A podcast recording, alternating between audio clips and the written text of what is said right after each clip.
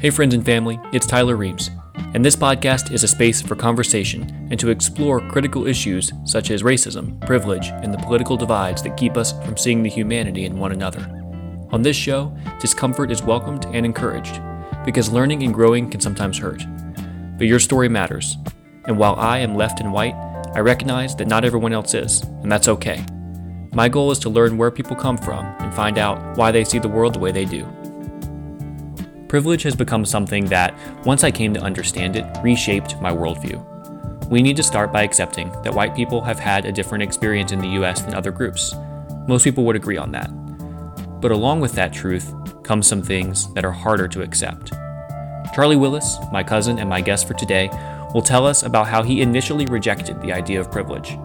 Our conversation today will center mostly around white privilege, but there are many other kinds. A person can be privileged based on race or gender, or by how much money they have, or by how educated they are. Peggy McIntosh, one of the foremost writers on privilege, said that some privileges make me feel at home in the world. Others allow me to escape penalties or dangers that others suffer. Through some, I escape fear, anxiety, insult, injury, or a sense of not being welcome, not being real. Some keep me from having to hide, to be in disguise. Most keep me from having to be angry.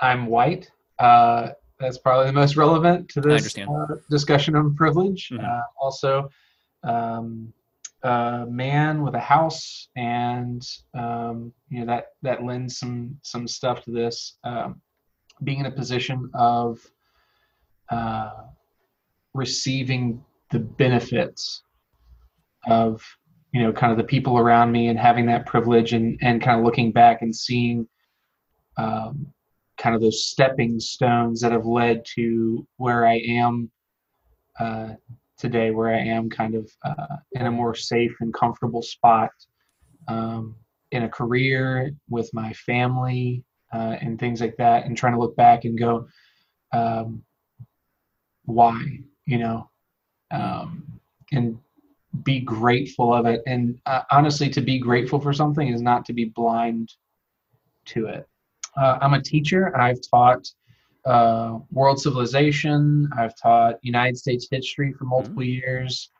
Um, currently, I'm going to be teaching English and things like that. My my big focus has always been in communication um, Mhm. and the love of that. Um, you know, I wanted to argue. I wanted to discuss. I wanted to change people's minds and to have my mind changed as well. You know, from a very young age, and so all of this kind of culminates in, in things and it, it makes me question myself and my ideals consistently Mm. i like that problem that's the best problem i've ever had is, We is should all having we should all do that. Well, cool. And it's it's your child's birthday. That's very exciting it is your he is one for he, one whole he will never not be a number after today.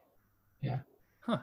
How yeah. long will you go um, with the number of months old that he is? oh no will you done. go? Will, you, will it be like forty-eight months? No, Like I'm already done with it. 172 months? Like how long like will you months. do that? Oh, forget these months man i understand. like clear and concise he is one year and then he will be two years and that's I that's see. how i like it So what Yeah. happens when I talk to you in, in December? I'll be like, "Yo, remind me, like how like old is he? What will you say?" uh he's one I one and a half right about So like 18 months, approximately.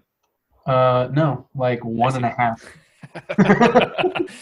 oh, another conversation. Um, okay, tell us tell us why you hate the word privilege.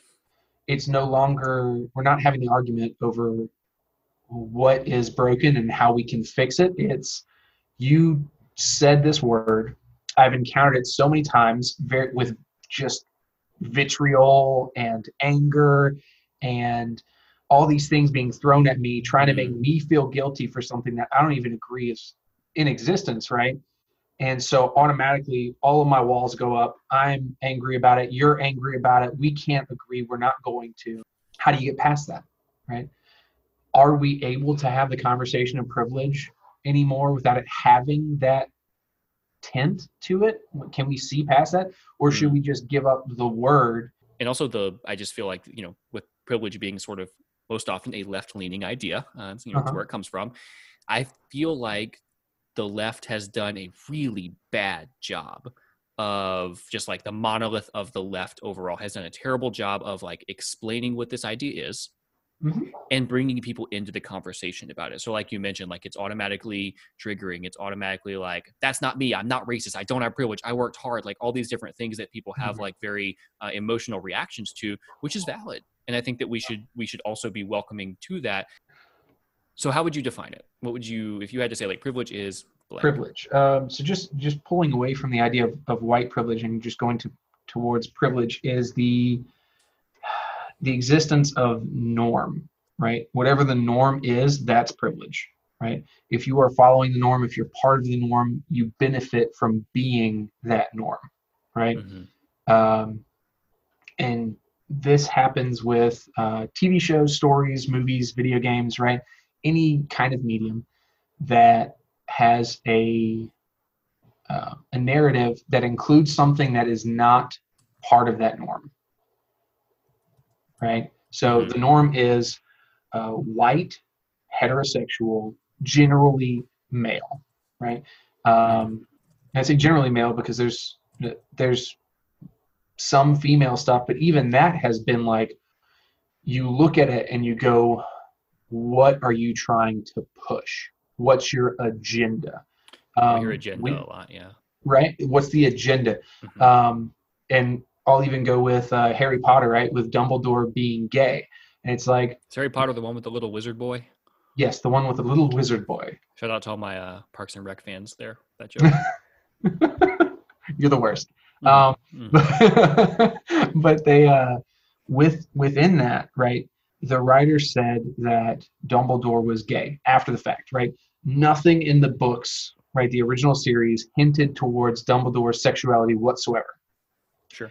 and if we look at what we assumed that would mean from the beginning if you assumed that mean he was he that meant he was straight then that is what your norm is that's what Mhm. your expected outcome is right um, but as soon as we say he was gay it had to be for a reason. You made that character gay which insinuates that that character from the inception of the character in your brain would automatically be straight and you would have to change him to be gay which makes it an agenda that you made a gay character. Same thing with like you know um, transgender black white whatever whenever you're describing a character right um, a white character you're generally not describing their skin tone unless there's a very specific like ooh they had sexy tan skin or like Right. um, right anything like that um, or you're talking about like the light bouncing off of their skin their skin is not mentioned as soon as you bring in a person of color their skin must be defined So, Oh. so in America, the norm is, as you said, white, male, heterosexual, Christian. Um, oh, oh christian yeah right. I mean, there's bad. so, but but are these things bad? Like, are these bad things? none of these things are inherently bad it's not Like, I don't have to feel bad that I'm a, that I I one would say I hold every privileged identity, and I would argue you do as well. I I, I don't know. we- every- We do, right? Because Oh, we completely. are the norm. If you if that's if you're thinking like American society and American media and you know Yeah. What is white- represented white married in middle class in- educated christian heterosexual Has a house. men. Yes like we are the norm. The Yeah. world we can look around the world and see ourselves. Uh-huh. That's not bad. No not at all. but we have to look at like okay what does that mean? Yeah. And we what must it be like to be someone who is not the quote norm? Yeah. Like what must it what must navigating life be like for a person who isn't the norm? Exactly. Like like you said none of them are inherently bad. Um but there's that that idea of the power that comes from being the norm the power that comes from that privilege from Mhm. identifying as those things. Um and a lot of the like media tries to be like oh break away from the crowd. Like you're powerless you're normal you're average. Normal is not powerless. Normal is powerful. Mhm. normal sets trends if you're part of that group that average the privilege what you expect they're the ones that say what is and isn't okay just by existing. Sure. Right? Pure existence. I um, accidentally talked over a lot of people in my life um, especially women whenever i was younger. Mm-hmm. Um, and I might even just like rephrase something that a woman said around me, like in a class or like a um, professional environment, and they would be like, "Oh, wow, yeah, yeah, yeah." And I Did thought it was start with actually, comma? actually, uh, Actually, I think what you meant to say was yeah, and that's that's real. Like, we make that joke, but like we've done that. yeah, hundred percent. We've done that in in male centric spaces. Yes. Like feeling that like because male is the norm and because you know the professor is a male or the manager is a male or whatever that it's not to say like i it's not to say we we say oh my manager is a male therefore i can talk over my female coworker at like the grocery store where i work in high school or whatever no Yeah. that's we don't con- we, most of the time we don't consciously make these choices i don't feel like Yeah. I'm not not like I'm- trying to push my power. no My power exists and it naturally pushes the things around me. And if I'm not aware of that, I can't change it. Mm hmm I occupy a certain space around myself, right? Um, hearing women talk about like holding keys in between their fingers as they walk down like a dark alley, Mhm. I'm scared that the, you know, the ghost, the the clown from it is going to come after me, or like I'm gonna be snatched up by like Saw, and they're worried about actual real life people coming to like take them, right? And that's that's a completely different situation than I was sure. ever, you know, exposed to. when you first learned about this idea however many years ago Mhm. you told me that you rejected it you didn't agree with it you kind of had that um, reaction of anger no my life was hard um, hey this you know i don't have privilege like i worked hard etc cetera, etc cetera. Mhm. Oh, tell yeah. us about how you learned about privilege and what that experience was like for you Uh, I had a terrible, terrible uh, argument um, with uh, one of my friends on on social media on Facebook because it's he posted something about Obama, um, and I was just livid that Obama was our president because he just, um, you know, it's it's his fault. You know, we only. I think the the main thing that I was circling around, which I couldn't understand, was a problem at the time, was he was only voted in because he was black. yeah i heard that a lot so, So, you're thinking this is around like 2008 for you like it- like first term or somewhere during he was first term. He was definitely so- first term. It was so towards the beginning of his first term. 10 12 years ago cool right? Yeah, and he, um, I, I just got, I was livid, right? He's Mhm. only in there because he's black, and it was this huge thing, and dude called me out on it, right? And was Yeah. like, "This is not okay." Like we're talking about white privilege, and like to see it as he's only there because he's black, and the guy like he pulled me aside basically in, in here, you know, on social media, and was like look at his credentials, look at this, look at this, look at this, look at this, Mhm. right? And the fact that he had to do that whenever so many other uh, white men who get into Congress, who get into, you know, the, these giant positions of power have never had to be like, well, I'm also this and also this and also this. Mhm. You are attributed certain things, right? You're able to pass certain mile markers without that. You know, Mhm. people not asking you for your birth certificate. I I could not admit to myself that I was mad because they were black, i see if that makes sense, It right? does. I was does. yeah, because I was mad because I felt the only reason that they were elected was because they were black, which is just so much untruth. Like to be able to describe that to myself now is just it's painful. Um, Mhm. And he went toe to toe with me for a while on this, and I left that conversation still believing exactly how I did before. So it had no no effect on me in that moment. But because I had that conversation, whenever other things popped up, whenever other conversations were had later on, those things kept peaking, right? That Mhm. one little thing kept scratching at the back of my head until now I'm like, thank God for this conversation that didn't change me, right? Thank God for this conversation that ended with me still being angry. Yeah. That probably ended with him still being angry, right? Mhm. That we're having to have that. Um, because without that conversation, I would still be there, right? Like that started me down a road of having those conversations of of challenging myself and the people around me uh, to have that conversation. Because um, I wasn't just trying to prove myself right. I was trying to find truth, right? So I was trying to find it, even though I didn't accept that as truth at that mm-hmm. point in mm-hmm. time. I wanted to know. I'm not okay with arguing just to argue. I want to know if I'm if I'm right. I want it to be shown. And if I'm not right, I want to know it. Right? I want to know what is.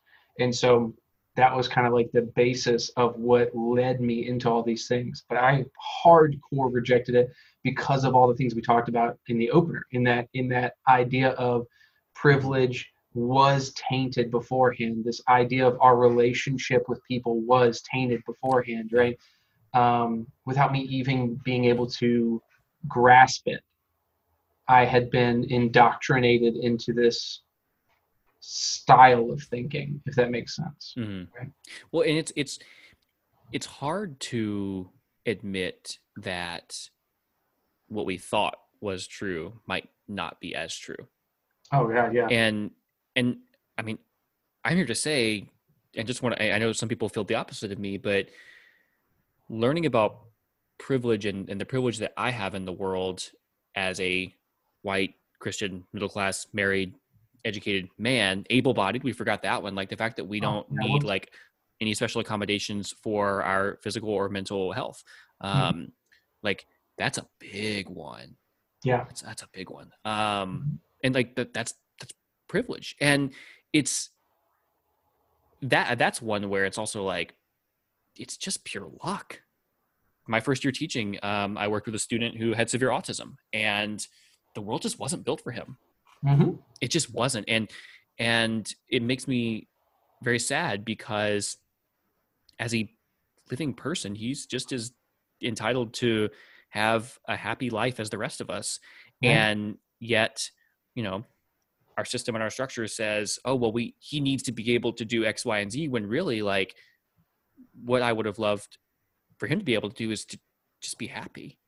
Right. And if that meant watching movies all day and going on walks and mm-hmm. being safe, that's that's what he deserves. Yeah. Um, Your value but, is not inherent, though. Your value is what can you bring to the table. Unfortunately, yeah. Unfortunately, we've created a society. It's like like you know we as you mentioned earlier. Uh, I think before we started recording, um, like welfare, mm-hmm. like people being a quote unquote drain on society and like taking resources rather than contributing.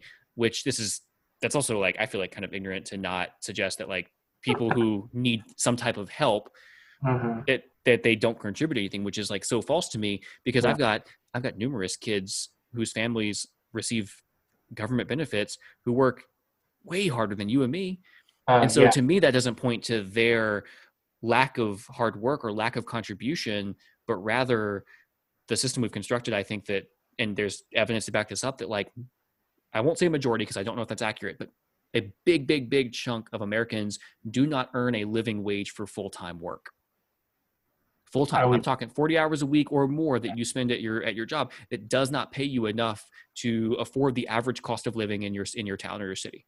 Mm-hmm. That to me is an injustice. And you and I, even as teachers, are privileged yeah. that we don't have to experience that. Um, I would say we're both we're both lucky to have to work in places that provide a reasonable income for teachers there were people exclaiming in a store uh, about how they went to uh, the hospital and they were just a bunch of Indian doctors and Middle Eastern doctors, mm-hmm. you know, and they're all, you know, the Asian doctors and stuff, and they're all just coming over here and take taking, you know, jobs from from these good American doctors. And I was like, first of all, what's to say that they're not American, right? And that's the problem is that the immediate response is, they're coming over here, right. right? Because they don't fit the description that I've built in my mind of what an American is, which is a white person. Yeah. Right. That's America. I think that's that is super toxic. So I, we know we, we kind of talk about how like privilege is not something you should feel bad about. It's not something you should feel guilty about.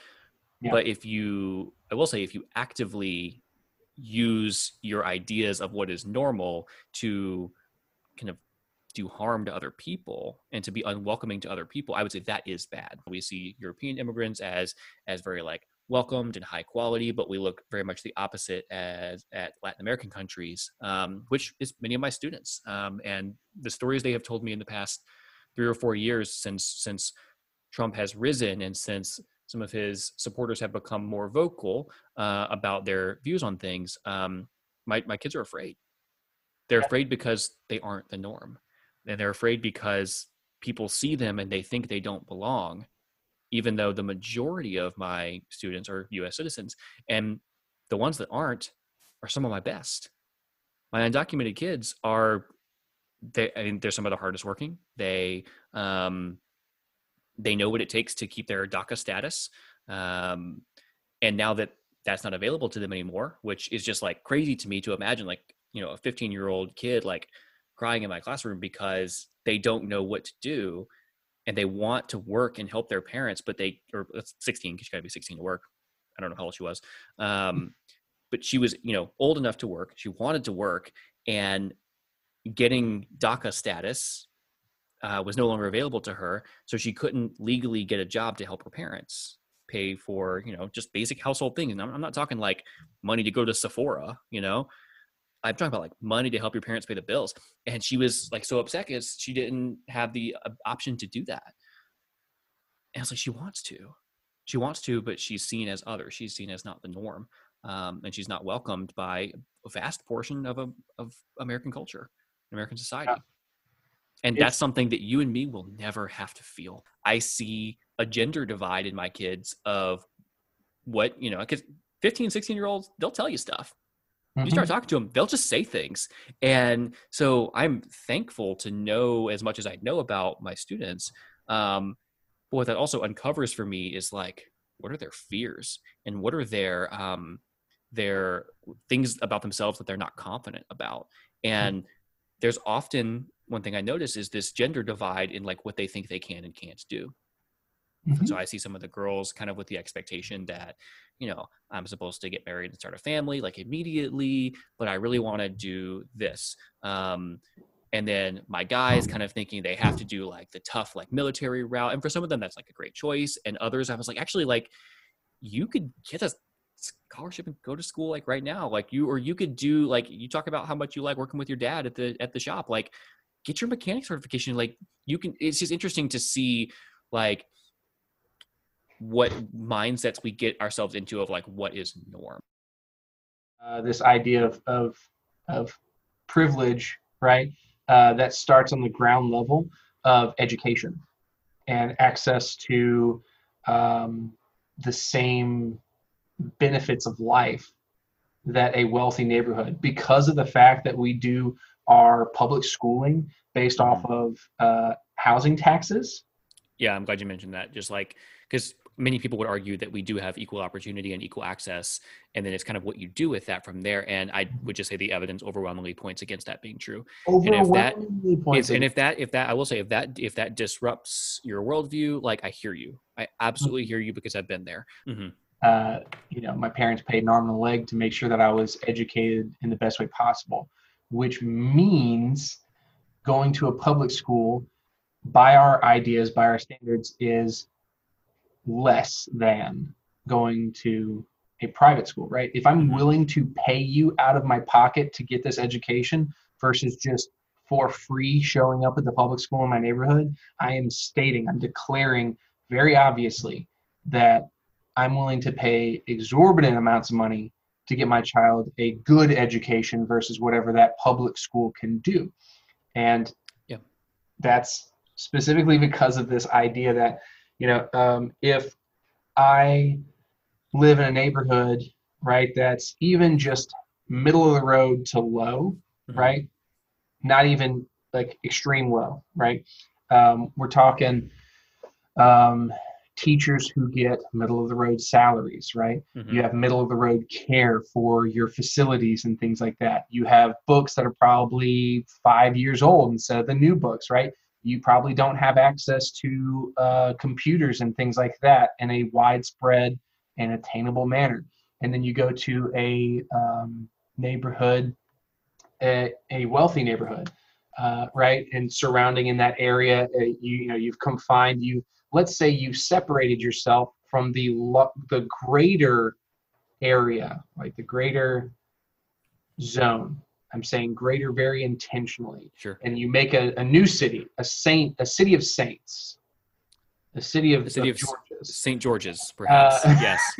Yeah. No, I mean, great example. I mean, Central, where where I'm from, it did the Mhm. same thing in um, 2005, and it's just you know the kind of the more the more I learn more about those topics, it's it's and I will not say that these are these are people that are explicitly doing racist things for racist purposes. I won't say that. Absolutely not. They're doing but I will say that like that the some of the motivations, the way I see it, do point Mm. to like a higher proportion of high income people in St. George. It shows a carving out of, and for those that don't know, we're talking about um, a part of the city of Baton Rouge that is attempting to break off and form their own city and their own school district, um, and being able to keep those. Have they have they done it? Uh-huh. Oh, last I checked, I thought it didn't pass. Oh no, they passed. Oh, Um, okay. and they're they're working on like all the logistics and stuff. okay, higher proportion of white people, um, higher income, and in many cases explicitly carves out parts of Baton Rouge, in, including portions of city blocks, certain apartment complexes that are predominantly African American and low income. Mhm. And I just find that interesting. But property tax funding of schools is messed up because you end up with Yes. nicer areas with nicer homes with nicer and higher more highly valued businesses um, Mhm. being able to put money into schools at a higher level It cycles, it's right? cycle The It's same cycle. thing, right? If Mhm. if this wealthy neighborhood is able to provide better opportunities because their their properties are worth more and they're funneling more taxes into their school system, right? That means uh, better pay for teachers, better facilities, better accommodations, right?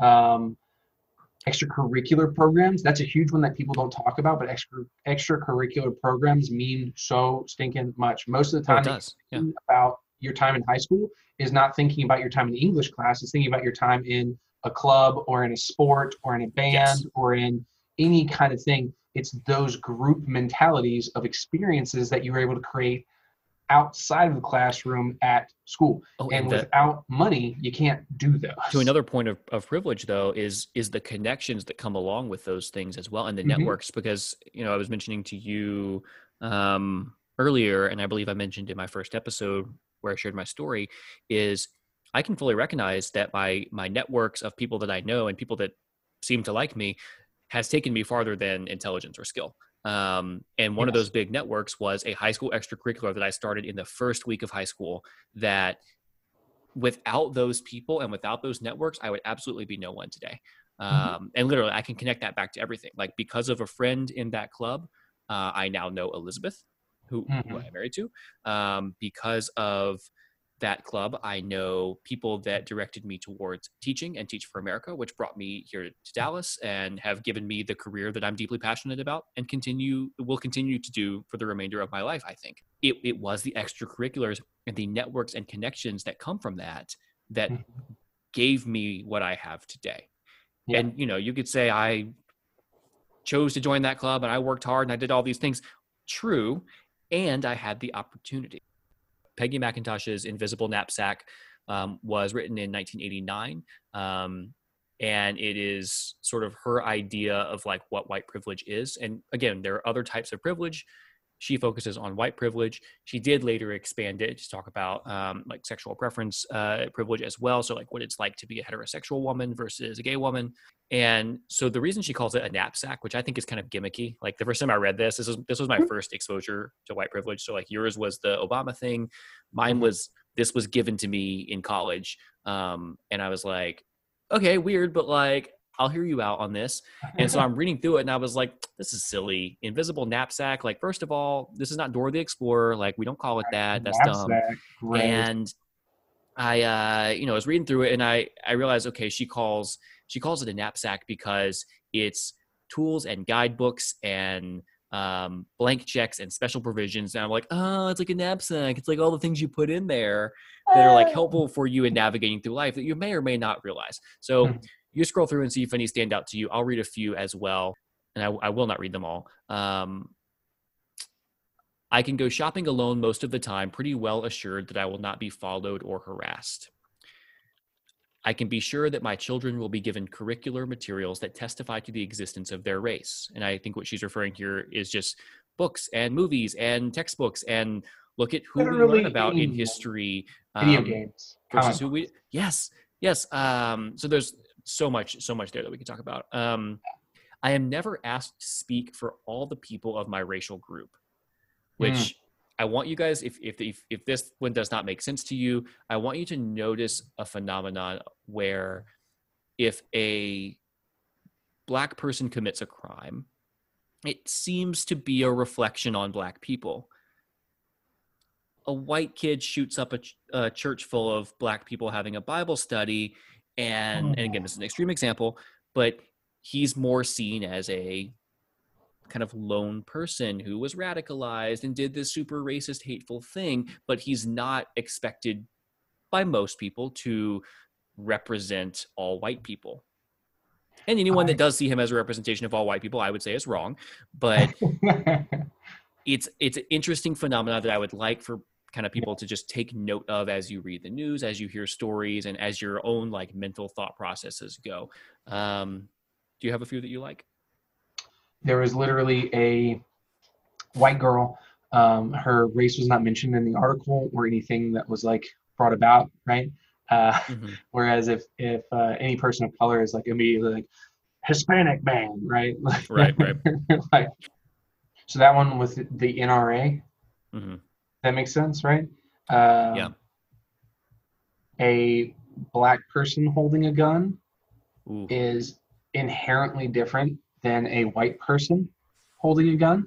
Mm-hmm. Uh, there were people who were openly carrying assault weapons and like multiple weapons across a person in full like raid gear and stuff like that, like tactical gear and like right. stuff just dangling off their person, just like multiple weapons, right? Uh, and whenever I see that, I'm not thinking you're going to Target, right? Sure. You're just a busy dad going to Target. Yes. Uh, I'm thinking you're about to infiltrate a place and assault, right? Mm-hmm. Like, otherwise, why are you wearing that? Yeah. Right. Whereas a black person dressed like that probably wouldn't even make it far enough to get to the Capitol. It's not even um, like and to that. protest. Yeah. It's it's in a hoodie, walking down the street. Right. Without any weapons on their person. Right. Yep. But I think you could be carrying a weapon. Oh yeah, to your point about like Dylann Roof, yeah. Um, it's it's not a reflection on all white men.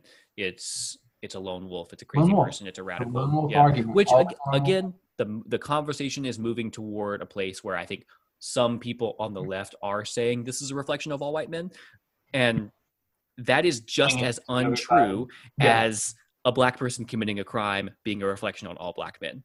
Yeah, like both are untrue. Yeah, and that's my point here. Yeah, the difference is only recently have have those of us in privileged positions started to feel the burn of of what it feels like to be on the other side of that. Yeah. Now, that doesn't make my privilege go away. I don't think we're at that point. Mm-hmm. I still think that like I strongly benefit from white male privilege in America. Um, but we are definitely seeing a moment where people are feeling that discomfort more. And I, I think that's a good thing overall. Yeah. I think it pushes change. Um, do you have any um, others that you like? I liked one and uh, 18 combined. Uh, okay. One is I can I can, if I wish to arrange, if if I wish, sorry, I can, if I wish, arrange to be in the company of people of my race most of the time. Mm. Combining that with 18, which is I can be pretty sure that if I ask to talk to the person in charge, right, I want to speak to the manager, very mm-hmm. Uh, I can be pretty sure that if I ask to talk to the person in charge, I will be facing a person of my race. Mm-hmm. Those two go hand in hand so hard. Yeah. Because if I'm in a uh, position of employment, right?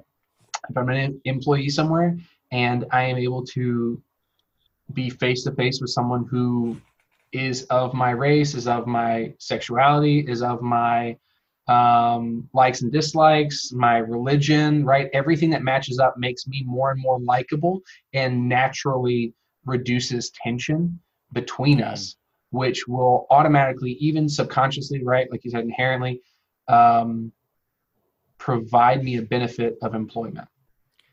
Yeah. Yeah. And then even like, so, so some people might be thinking right now, like, oh, but like there's a lot of, you know, black people and Hispanic people and women who are in positions of leadership and authority now. Yes, true. We mm-hmm. are moving that direction. And I, again, I think that's a good thing because yeah. it's, it's starting to disrupt this, like this um, system of privilege that we have. But go ahead, look up what percentage. I don't have the number on me. Look up what, what percentage of CEOs are white men, percentage of corporate board members are white men, percentage of Congress, um, et cetera, et cetera. And these things are, you might say, oh, well, there's more like white people in America. Yes, but these numbers are still not in any way proportional to the actual breakdown of America. So if we're talking about representation, it doesn't match our people. Yeah. It does not match actual America. And so I just want that to be known. So I added some that have been true for me personally that are not on her list. Mm-hmm. Um, I can get into a heated argument with my boss and not have it attributed to being a loud or angry member of my race. I Mm. share this one because it happened, uh, and this was probably four four years ago. I think I was shouting at my boss, a Latino woman, very angry uh, about something that you know either she had said or something that was going on in the school, and you know we had a very like very passionate conversation, and I told that story later that day to a friend who's a black woman. And she didn't let me have it at all. She was like, wow, it must be really nice to be able to curse at your boss and still have a job after that. And I had never even thought about it that way. Whew. I was Yeah. like, oh my god! And I haven't, I've never spoken to anyone like that again. Yeah. Just because, like, but but the the the privilege and power that I had as a white man to be able to speak to my boss that way, Mm-hmm. I don't, I do not think, and I've seen this tr- to be true in in the school that I have worked at, um, where yeah, at times the the women did have different outcomes to conversations like that. The people Mhm. of color on staff had a different conversation, a different outcome to conversations like that. And I'm not blaming my, you know, principal or leadership or anything like that, but I'm saying that it's like in, it's inherent in us how we see people. We see the black woman as loud and angry when she gets upset. We see the white man as passionate when he gets upset Mm-hmm. there's a difference there. Um, I can count on the generational wealth of my family to have as a safety net. Whew. And that's true for both of us. And it's something that we did absolutely nothing to deserve, um, I've used it so many times. as have we, as have we. And does that make us bad? No, it doesn't make us bad people. But does it mean that we have to recognize that we got that head start? Mhm. And we will have that head start when our families inevitably pass away. and generational wealth passing down the way that it does. Which what is also true, and there's evidence to support this, that generational poverty also passes down. You mentioned that earlier. If you Mhm. don't have access and if you don't have money to be able to do things, gonna probably suck a little bit more for you. And I have one more. I can experience economic struggles and be perceived to be going through a tough time rather than as lazy. I can be uh, strong-willed and ambitious, right, Mhm. and not be seen as um, overstepping. Ooh. Mm-hmm. Because it's your Right. place. It's your place to be there. Yeah. Yeah. It's expected of me to be in a leadership position. I can do something and apologize and walk away from the situation, and that's it. And if I choose to, I can continue to make that same quote unquote mistake over and over again. over and over again. Yeah. And you just have to deal with it. Yeah. Mm. Right. Um, I actively, um, and this this one obviously stuck with me because it's from high school, uh, and I'm still mentioning it. Right. Uh, my teacher was being a punk, right? I was, oh, I just, uh, she was just being a punk that day, right? Um, and uh, somebody came out to me like on my on my left, and I was talking to somebody else right on my right, and I said, "God, she was just being such a Jew today." Those words came out of my mouth. Swear to God. yeah. And to my left was a Jewish person, right? And he just stared at me, and I was like, "Those words have weight." Yeah. I was able to I was able to ignore the weight of words. hmm That's my next one. I'm able to ignore the weight of words and say it's your fault you're hurt cuz I used someone's uh heritage, their religion, right? Where they come from, their background, I can use that to slander another person. Cuz it would be terrible if you were like this other person, right? Yeah. Wow. and I could walk away from that conversation and be like, why are you getting so hurt over these comments? You need to stop taking things so seriously. I used to, you know, call everything gay and oh, this is Mm. gay. Oh, that's so gay. Oh, it's oh, it's gay that you, you know, like oh, you missed the the kick of the the soccer ball. You gay. Yeah. and then I didn't understand that experience and what that would be like for someone who actually was gay, being surrounded by people making fun of others by calling them gay. Right. And I was able to just walk past it. and it goes back to your point about the norm. Like a lot of people would say, like, oh, I, who cares? Like we all make fun of each other. That's what people do. Blah blah blah. Sure, maybe, yeah, but it's different when you're not a member of that normative group Mhm. because you're all you're already on the outside so often. Yeah. and then just in jest, people Yeah. are making you me- feel more on the outside. What are you Okay. using to to poke fun? Is one of the big ones that I used, right? Are you using someone's weight, someone's uh, skin, someone's religion, right? Um, these these major facets of identity, or you've been like, ah, you suck at Fortnite, right? Those 2 Mhm. things are so extremely different, Right. right? Like my identity versus like my hobby. Yeah, poking fun at somebody because they did something stupid, right? Yeah, yeah. Identity versus hobby. Mhm. Yeah. And like that extreme was so difficult for me to understand that that is a part of my privilege, right? A part of my ability to just be like, doesn't affect me. I'm not that, right? Yeah. Ha. Yeah. Just one more that a, a classmate came up with. Um, she said, not being questioned if you own the house that you are cutting the yard of.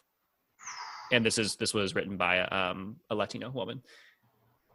So even even when you know the non-normative group is able to get that status symbol of home ownership in America or whatever else it happens to be still seen as out of place or still seen to fit a stereotype. What do we say to poor people who have who have worked hard and who have gotten out of bad situations or are still stuck in bad situations and say perhaps there is no privilege um, because of that? You know, I I'm I don't have privilege because I, I worked hard or I'm struggling still. What do we Hmm. say in that situation? Uh, well, I mean, first of all, there's obviously different like levels of privilege, right?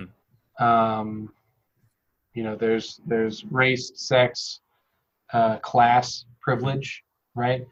Um, you know, even if I'm I don't fit race and sex privilege, if I am wealthy, like if I'm already starting off wealthy, I have the privilege of starting my life wealthy, right?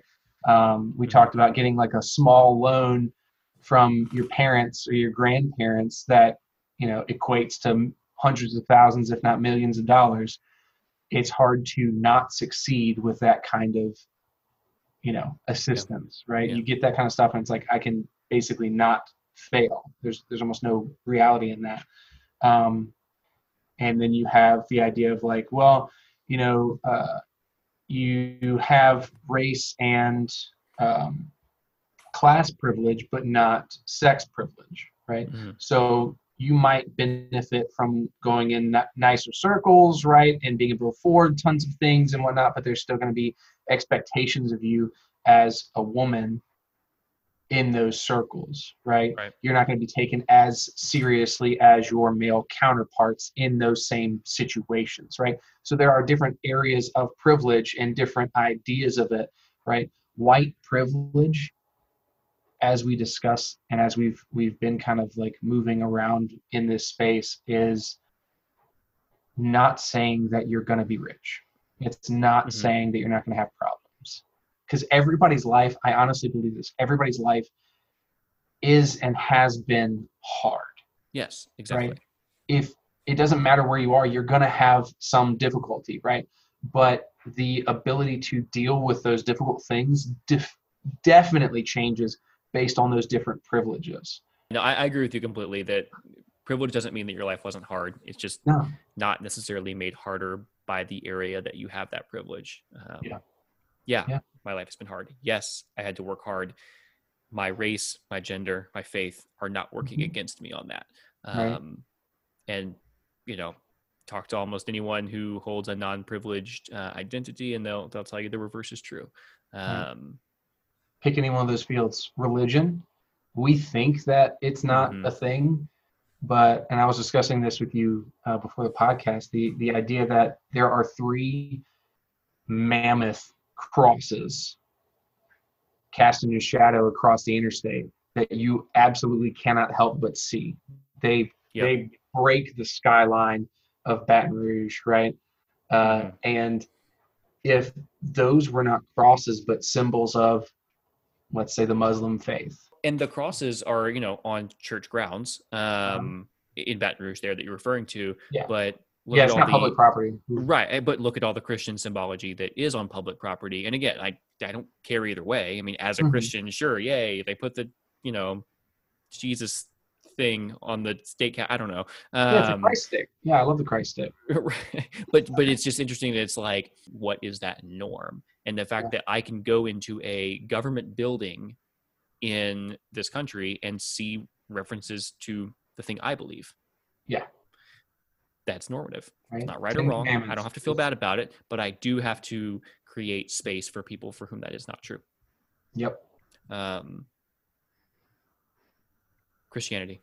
On that note, what do you think is our call as Christians to care about the idea of privilege? The least of these. That's it. That's all it is. hmm right? We're supposed to be a voice for the voiceless. We're supposed to speak out against injustice. We're supposed to um, love mercy, right? Walk humbly. If I'm, I'm, I'm butchering that, I'm sure I am. Uh, get your Bibles out, friends. It's in there. We're supposed to Yeah. seek justice, right? And God's justice. So, what is God's justice? Is is God's justice punishing the poor, Mm-mm. right? Uh, is God's justice attempting to uh, punish people for being homeless? Right? You can get jail time for for you know being homeless in these places, right? You're existing in the wrong uh, circles, right? The wrong spheres because you don't have a home. Uh, whenever you see Christ, like, hey, you look like you're having a hard time. Here's some stuff. Let me help you out. Let me walk with you. Let me talk with you. You're a human, right? I love you. I care about you. You're made in the image of my Father, right? Mhm. The image of Christ has really been circling my brain a lot lately, right? Because the, the people that you're arguing with and the people that you're arguing for are all made in the image of Christ, Right. right? And that is a difficult thing to shake. Yeah, and most I think most people would agree that there is racism and there is sexism in America. Um, No. most people would agree there's discrimination based on on gender or sexual preference. Um, and even though we've made progress in these areas, um, there's still like problems there. Uh, there's problems with with seeing people who practice a religion different than Christianity and all of that. So if we agree that those discriminations exist, then of of course there has to be a group that is benefiting as well. And Yeah. that's also that idea of privilege is it's it's not necessarily earned or chosen in most cases. Um, it's if there is a group that's put down, there must also be a group that's benefiting. And that doesn't make you bad and that doesn't that shouldn't make you feel guilty.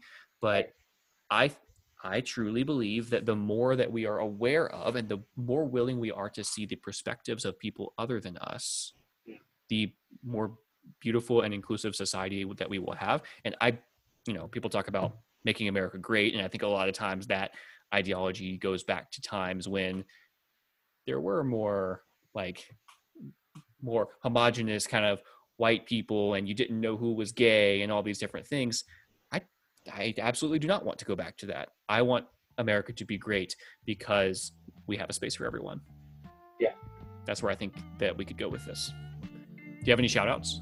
Shout out to uh, David St. Clair for questioning me Mhm. and sending me down a painful and enlightening path. Um, thank you to my youth pastor and past dad. nice. Uh, they were instrumental in in my growth. Uh, even though I still like the Obama thing happened Mhm. after them, right? It happened after that. but they Yeah. laid such a strong foundation for me to question myself. Mhm. if that makes sense, right? No, I like that. I like Um, that. I still came out of there with my biases, with my um, problematic speech, right, with my um, ideals on, you know, black president. Mhm. Uh, but because they instilled in me a desire to seek that truth and a desire to change, to be more fitting in the image of Christ, not as I want him, I wanted him to be me, but as I wanted to be him Mm. uh, that allowed me to do that right it allowed me the, the flexibility the, the strength the wisdom to see those pathways and take them Yeah, I like that. Yeah.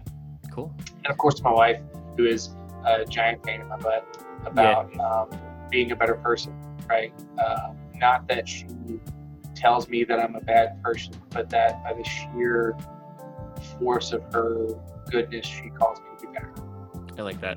I also have a shout out for her because she brought me to you. Huh? Yeah. She brought me- Um, additional shout outs to uh, Dr. Candice Bledsoe and Professor Ray Jordan uh, and, and my classmates at SMU for sharing a lot of the resources that we've used um, and then contributing their ideas to this conversation. Um, also, shout out to uh, Trista Zox, uh, Aditi Sinha, and Courtney Werpy Story for being among the three women who first introduced me to the idea of privilege um, and helping guide me along that path.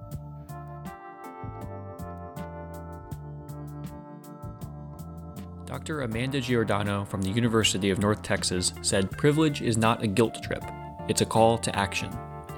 A big sign of privilege of any kind is that we can choose to opt out of conversations and debates that don't affect us. We can walk away from the people we should be trying to understand. But we shouldn't do that. Race and other areas of difference are a big part of our national conversation right now. We should listen. The stories of marginalized and oppressed people matter, and I believe those of us with privilege need to hear what they have to say and be uncomfortable with what it might mean for us. We can't stay comfy anymore. For those of us who don't know what it's like to be black or gay or poor in America, we should try and imagine what our brothers and sisters might be experiencing different than ourselves. This is our call to action. Several resources are available on the episode page of leftandwhite.com, including the Invisible Knapsack essay, a massive list of statistics about privilege, and a short video by Pastor Matt Chandler from the Village Church about the Christian call to understanding privilege. If you have feedback, questions, or just want to talk, I'm here for you. Until next time, be good.